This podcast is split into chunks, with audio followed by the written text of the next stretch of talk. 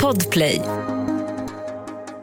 Du lyssnar på Politikrummet, Expressens podcast om svensk politik. I dagens avsnitt ska 6 dagar till rädda Magdalena Andersson, och kommer Liberalerna överleva helgen? Häng med!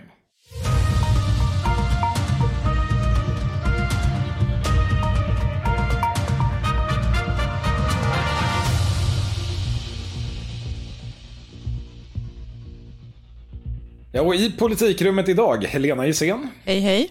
Och Thomas Nordenskjöld. Hallå. Själv heter jag Viktor Kron och sitter just idag på distans. Inte optimalt, men vi har å andra sidan ett sällsynt intressant nyhetsläge. Vi sitter här strax efter lunch, det är tisdag. För några timmar sedan så hände detta. Och som talmannen har meddelat så har jag fått ytterligare tid för att sondera möjligheten att leda Sveriges regering. Och vi kommer att ta en avstämning på fredag, och sen kommer jag återrapportera senast på måndag om en knapp vecka.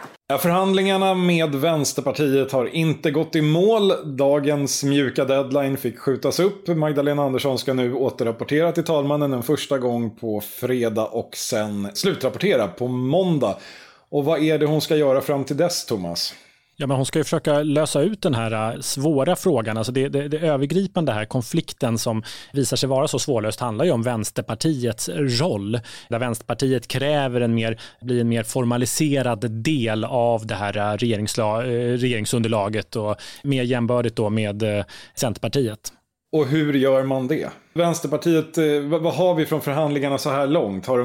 Det pratas om konstruktiv anda. Helena, du intervjuade Magdalena Andersson i fredags när de här förhandlingarna började. Och det var en alldeles spektakulär intervju, för ingen har någonsin sett Magdalena Andersson så glad och optimistisk. Hon verkligen ansträngde sig för att se tillmötesgående ut. Idag såg hon mer ut som att hon ville sänka ner någon i Norrström. Ja, det kan man säga. I fredags så kändes det som att Dagostar hade talat om för henne att hon skulle gå ut på gatan till alla journalister och säga att det här var ett toppenmöte och att det är väldigt fint att förhandla obs med Vänsterpartiet. Många gånger nämndes ordet förhandla. Det var väldigt... Och sen börjar man förhandla och då blev det inte lika roligt, uppenbarligen. Nej, då såg hon inte alls särskilt pigg ut, och enligt Thomas Kjellör väl så är det en ganska stark irritation mellan partierna. Ja, men det är irriterat. Alltså jag tror Socialdemokraterna de inser ju att den här frågan kring Vänsterpartiets roll, att det är liksom det här ohållbara, att man inte ska få förhandla med dem, att de inte ska få vara med.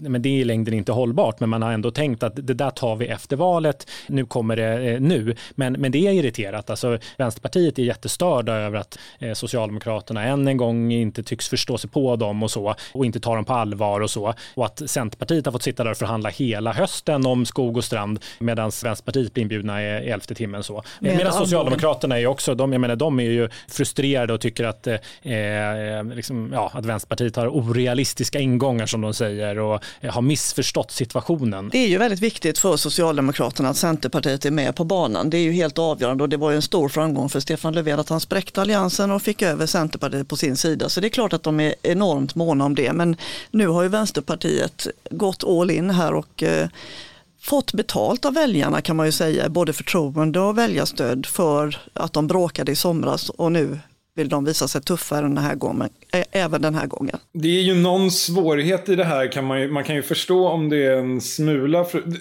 Först ska jag säga att situationen är ju naturligtvis självskapad, ingen tvingar Socialdemokraterna att kandidera till statsministerposten.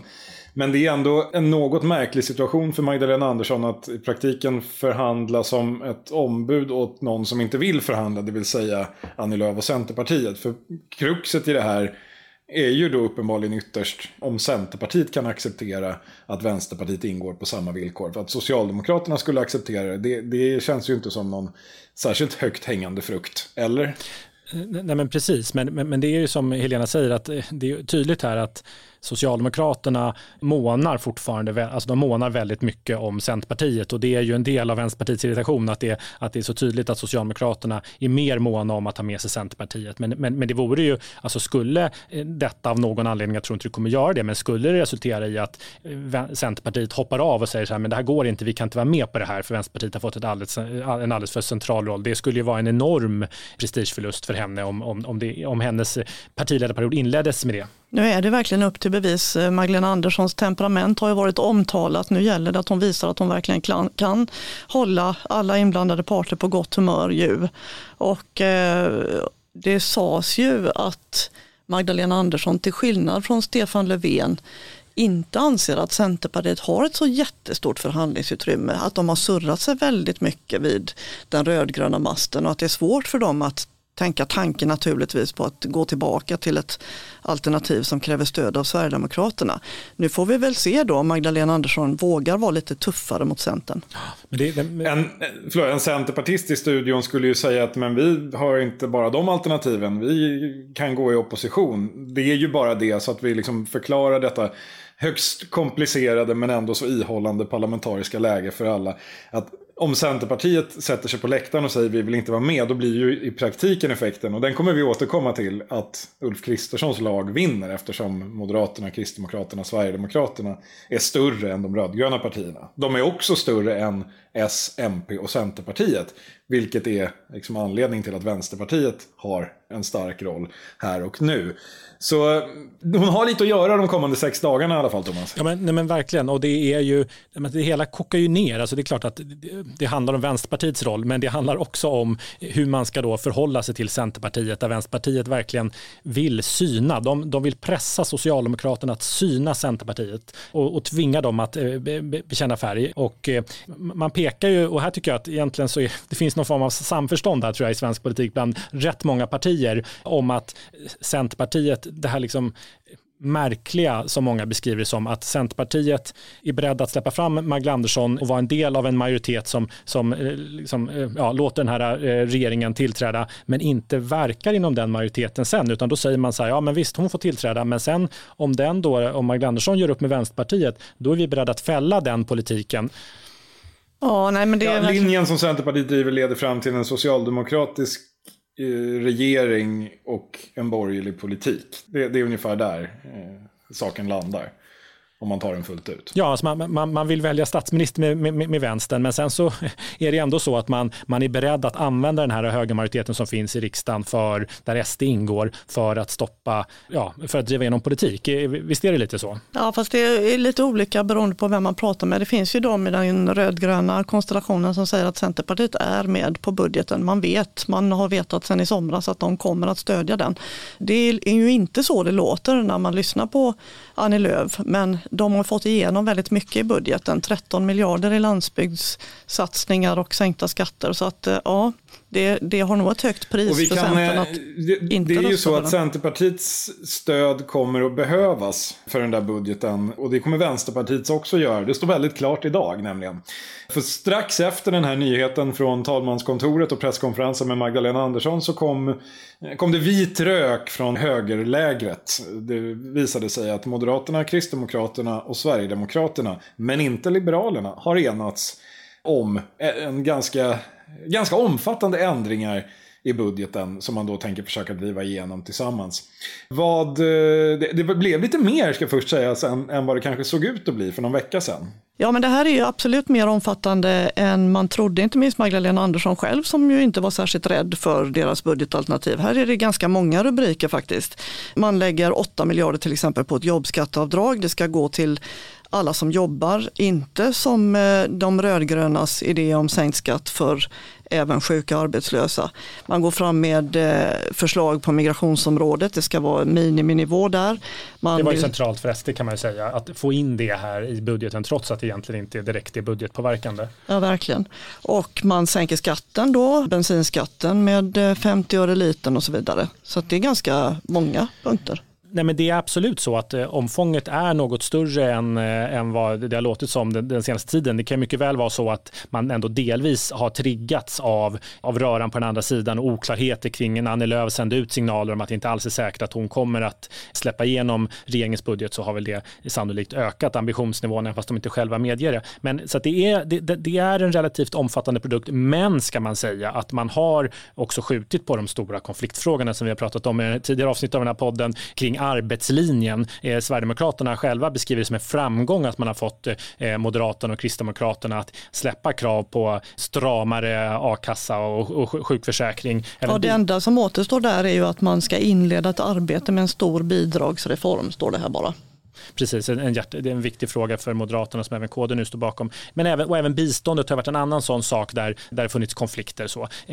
Annars tycker jag att liksom, det är väldigt intressant tycker jag att de kom överens, att det blev så pass omfattande. Det är ju i sig historiskt att Sverigedemokraterna har suttit i omfattande förhandlingar nu senaste dagarna, varit uppe på gruppledarnivå med Moderaterna och Kristdemokraterna, och att man faktiskt har enats om delar av den ekonomiska politiken. Sen är det intressant att man valde att gå fram, att Moderaterna och Kristdemokraterna valde att gå fram med SD på egen hand utan att Liberalerna är med, tycker jag. Det är någonting som det ändå har pratats om, hur man ska förhålla sig till Liberalerna, hur man ska få ihop det här. Liberalerna har ju ett beslut att de ska verka för en borgerlig regering och att de kan tänka sig och också samarbeta med Sverigedemokraterna i någon form. Men nu är det precis dagarna före deras landsmöte och det hade nog varit helt otänkbart att säga ja till en sån här uppgörelse i det här läget. För nu får man istället den perfekta kompromissen då kanske för Liberalerna. Det är ju trots allt så att den sidan som vi kommer komma mer in på landsmötet, men den sidan som har varit kritisk till öppningen mot Sverigedemokraterna har ju insett att de inte kan vinna fullt ut. Deras linje har ju handlat mer om att sätta sig på läktaren och ja, vi får väl acceptera att det blir en borgerlig regering, men vi ska inte smutsa ner våra egna händer med den. Nu är det precis det som partiledningen strategiskt gör. Det är väl alldeles, kan väl alla sjukt nog åka till landsmötet och vara åtminstone lite glada mitt i denna djupa splittring och opinionskris. Eller vad tror du, Helena? Ja, men det var väl väldigt strategiskt tänkt här. Man motiverade ju officiellt då med att man inte ställer upp på det här förslaget om sänkt bensinskatt av klimatskäl då. Och det är säkert av övertygelse, men det var naturligtvis väldigt strategiskt att fatta det här beslutet. Men det reser ju frågor det här tycker jag om vilken roll Liberalerna ska ha i en moderat Kristersson-ledd regering. Intressant. Är det någon som vet det?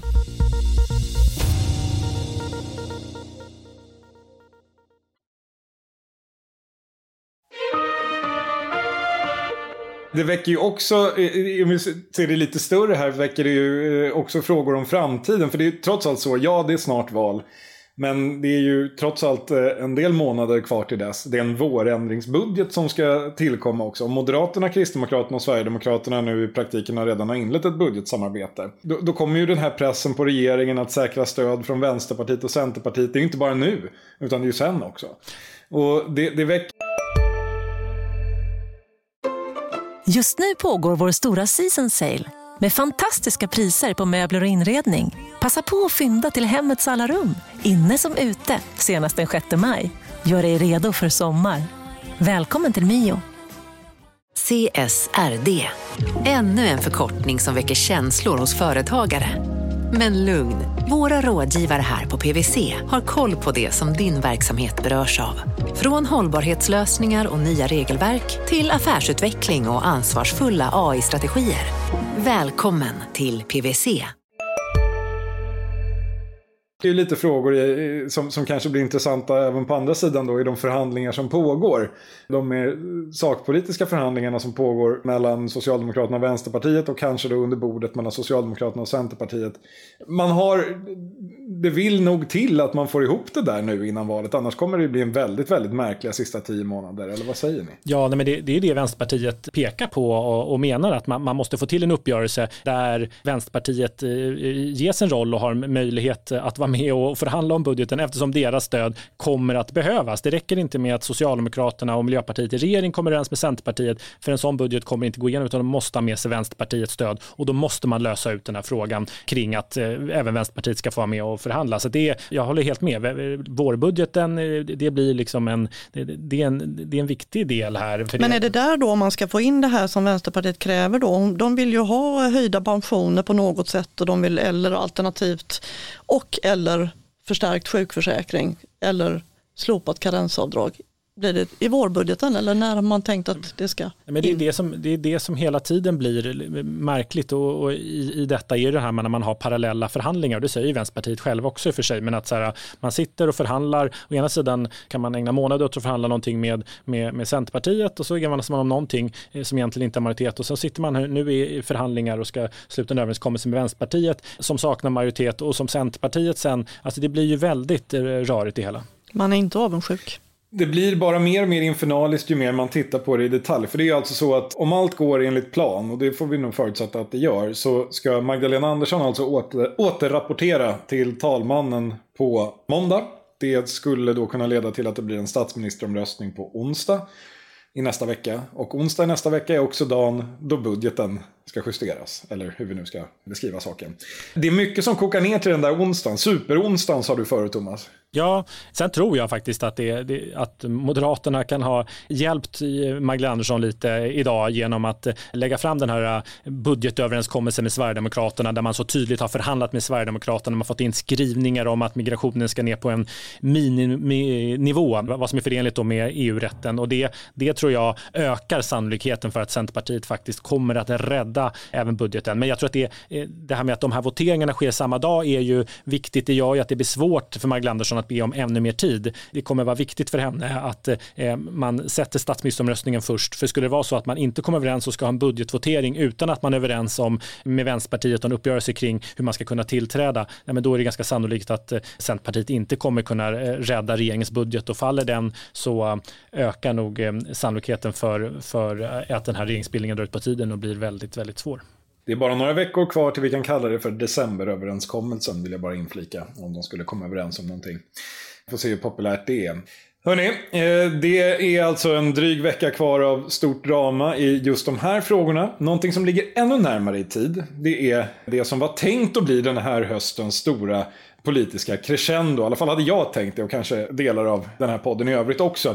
Jag kan ju tycka att det är lite synd att Stefan Löfven skulle avgå just nu, att Vänsterpartiet skulle välja att ta sin stora strid just nu, att hela regeringsfrågan skulle stå på sin spets och att högern skulle skapa sitt budgetalternativ just nu, för det stjäl ju fokus från Liberalernas landsmöte i Linköping. Det låter kanske inte spontant som något Woodstock 69, men det är ju ändå någon slags kulmen. Det var tänkt att vara det i alla fall på ett inbördeskrig som har pågått i åtminstone 3 år, ni vet. För eller emot januariavtalet. Erik Ullenhag eller Nyamko Sabuni. Ja eller nej till samverkan med SD. Kärt krig har många namn, men ungefär samma deltagare. Men Helena, hur ser det ut nu inför den här slutstriden? Blir det ens någon strid? Vad står Liberalerna? Blir det någonsin en slutstrid i Liberalerna undrar jag. Det blir det väl aldrig känns det som. Möjligen på valdagen. Ja, partiledningen är i alla fall optimistisk nu inför landsmötet. Man pekar till exempel då på att en enig partistyrelse står bakom en skrivelse som bekräftar det här partirådsbeslutet från i våras då att man ska verka för en borgerlig regering även om det kräver stöd av Sverigedemokraterna. Så att ledningens prognos är att det beslutet på landsmötet kommer att bekräftas med en ännu större majoritet än vad det var på partirådet. Men sen så ska man ju veta då att de här interna opponenterna och kritikerna, de är på hugget. Det är reservationer kring partistyrelsens svar på massa olika motioner. Bland annat är det flera som kräver att Sverigedemokraterna inte ska få ha tjänstemän i regeringskansliet till exempel då. Man kan notera att i landsmöteshandlingarna så nämns Sverigedemokraterna 69 gånger. Just det här med tjänstemän, det är väl just på den punkten där partiledningen löper störst risk att åka på stryk, vad jag får höra i alla fall. Där kan det bli så att man ändå tvingas till någon form av kompromiss i övrigt när det gäller de här röda linjerna. Så räknar de med partiledningen med att de kommer vinna det och sannolikheten har nog ökat efter budgetbeskedet. Ja, alltså det är faktiskt så att partiledningen är relativt optimistisk ändå. Det är mitt intryck. Men vi ska ändå poängtera att helt god stämning är det ju alltså inte ändå. Det har ju skett en tydlig mobilisering även nu i nomineringstider från partiledningens motståndare, särskilt då i storstadsdistrikten. Stockholm försöker ju skicka väldigt profilerade motståndspersonen Anna Starbrink till riksdagen. Hon satt tidigare i regionen. Gerillaledaren eller vad var det du kallade henne? Ja, jag kan ha gjort det. Hennes plats som första namn i regionen ser då ut att tas av Maria Leisner, tidigare partiledare, och som inte för särskilt länge sedan sa i Expressen att hon gråter över partiets nya invandringspolitik bland annat. Och sen har vi dessutom Göteborg, Thomas, där det händer grejer också. också. Ja, Helene Odenjung, den tidigare vice partiordföranden som är väldigt förknippad med Starbrink och Jan Björklund och så, som anses vara en av, ja, men vid sidan av Starbrink, den ledande oppositionsledaren i partiet. No, hon vann provvalet i Göteborg, skulle jag säga. Ja, det gjorde hon. Nu har hon fått avgå från kommunalrådsposten där under ganska förnedrande omständigheter. Hon påstår själv att hon har lämnat frivilligt, men enligt uppgifter så är det då ett resultat av en kaotisk skolplacering som har skett i Göteborg, där 1000 elever har hamnat på skolor som är väldigt långt från hemmet, och det har vållat en enorm debatt och så vidare. Så att hennes position hemma vid är väldigt försvagad, men hon har ju lyckats då ta sig förbi Robert Hanna på riksdagslistan, eller provvalet rättare sagt, och kommit etta där. Det är en väldigt infekterad strid i Göteborg och Västsverige inom Liberalerna, där man liksom inte på samma sätt som Stockholm till exempel, där det ändå har varit en tydligare majoritet mot Sabunilinjen, men i Västsverige så har det varit väldigt splittrat, och man tycker man ofta blir uppringd av personer som har väldigt starka inlägg i denna såriga konflikt. Ja, kan man lugnt påstå. Helena, du nämnde själv att Sverigedemokraterna nämns 61 gånger i landsmöteshandlingarna. Det är ju så att Liberalerna har ju sedan ganska många år varit helt konsumerade av diskussioner om just andra partier, om vilka partier man kan prata med, vilka man absolut inte kan prata med, regera med, inte regera med och så vidare. Sakpolitiken har inte direkt varit i första rummet på ganska länge just i det partiet. Men hur ser det ut nu? Har vi några spännande sakpolitiska motsättningar inför landsmötet, eller är det primärt frågan om vem som ska sitta i regeringskansliet och inte? Ja, det är nog primärt det. Alltså, många ser framför sig ett landsmöte som är relativt lugnt och städat då. Återstår verkligen att se, för att andra säger att det är det aldrig på Liberalernas landsmöte. Jag tänkte säga det ligger inte i deras natur. Nej, exakt. Så att det återstår verkligen att se. Men det kommer att bli diskussion till exempel om det här förslaget som kom i veckan om att man ska kunna dra in medborgarskap för de som döms för spioneri eller terrorism. Eller hej då ögonaböj tycker vi om dem, som vice partiordföranden Johan Persson sa. Jag tänkte säga, det måste ha varit Johan Persson. Det är ingen annan i Sveriges riksdag skulle formulera sig på det sättet. Det där är en känslig fråga för Liberalerna. Det kommer bli debatt om den till exempel. Vi får följa det med det intresse som går att uppbåda. Från vårt håll kommer det vara stort intresse, men det finns väl en uppenbar risk att svenska folkets primära politiska intresse kommer vara riktat någon annanstans, i alla fall just nu. Sen brukar Liberalerna dyka upp där ändå till slut. En avslutande fråga på temat, alltså så här är det ju att Liberalerna har funnits i riksdagen sedan 1934, men deras rötter går betydligt längre tillbaka än så. Frågar man dem själva så nästan till stormaktstiden. Det fanns en del som kallade sig liberaler i riksdagen redan på 1700-talet i organiserad form, en bra bit före allmän rösträtt. De var ju med och genomförde det. Man kan sammanfatta det med att de alltid har funnits. Och en av de vanligaste frågorna jag får när vi chattar eller bara pratar med folk eller får e-post är vad som skulle hända med Liberalerna om de faktiskt åker ur. De har en positiv trend, ska sägas, från 2,4 till 2,9% i mätningarnas mätning på några månader, men det är fortfarande en bra bit upp till spärren. Vad tror ni? Alltså, om Liberalerna åkte ur, kan de komma tillbaka? Vilka krafter tar över?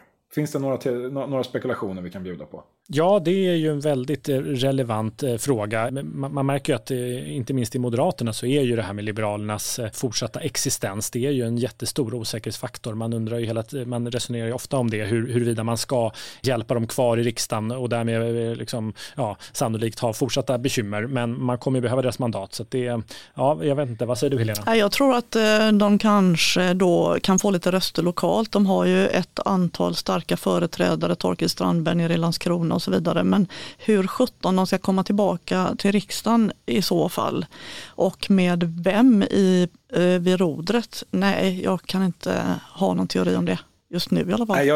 Mitt svar brukar nog vara att jag har lite svårt att se det, just bland annat av den anledningen, för det är ju inte så att de konflikter som har plågat partiet så mycket kommer att försvinna med ett eventuellt utträde, utan tvärtom så kommer de väl bara intensifieras. För de som menar att vägvalet man nu har gjort var fel kommer att mena att det var därför man åkte ur, och de som menar att det var rätt vägval kommer att skylla på det interna krypskyttet och som gjorde att man inte var trovärdig, och så kommer konflikten leva kvar. Men det är ju också så att just här Liberalerna har funnits sedan för evigt i parlamentarisk form gör ju att jag tror att det är liksom det som håller dem samman. Det finns inte så himla mycket mer. Det är lätt att tänka sig Miljöpartiet åka ur och omgruppera i Världsnaturfonden eller Greenpeace eller någonting och jobba utom parlamentariskt och sen komma tillbaka, för det var så de började. Liberalerna, alla nu levande liberaler har ju vuxit upp i ett riksdagsparti. Det är så de ser på sig själva, och risken är väl att de den dag de åker ut upptäcker att de har ännu mindre gemensamt än vad de kanske trodde. Men det är bara en teori. Framtiden kan vara full av överraskningar på den punkten. Partiledaren är i alla fall helt säker på att de kommer in i riksdagen, eller att de sitter kvar. Det säger något om läget när det är nyhetsvärdigt. Hörrni, den som lever får se om Liberalerna överlever och allting annat.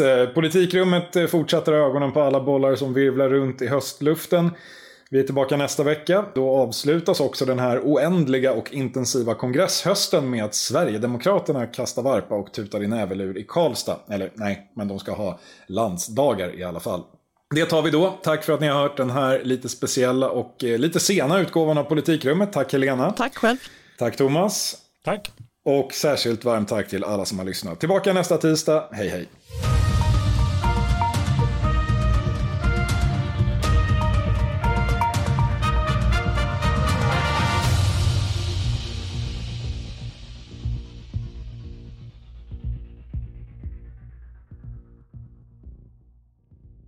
Du har lyssnat på en podcast från Expressen.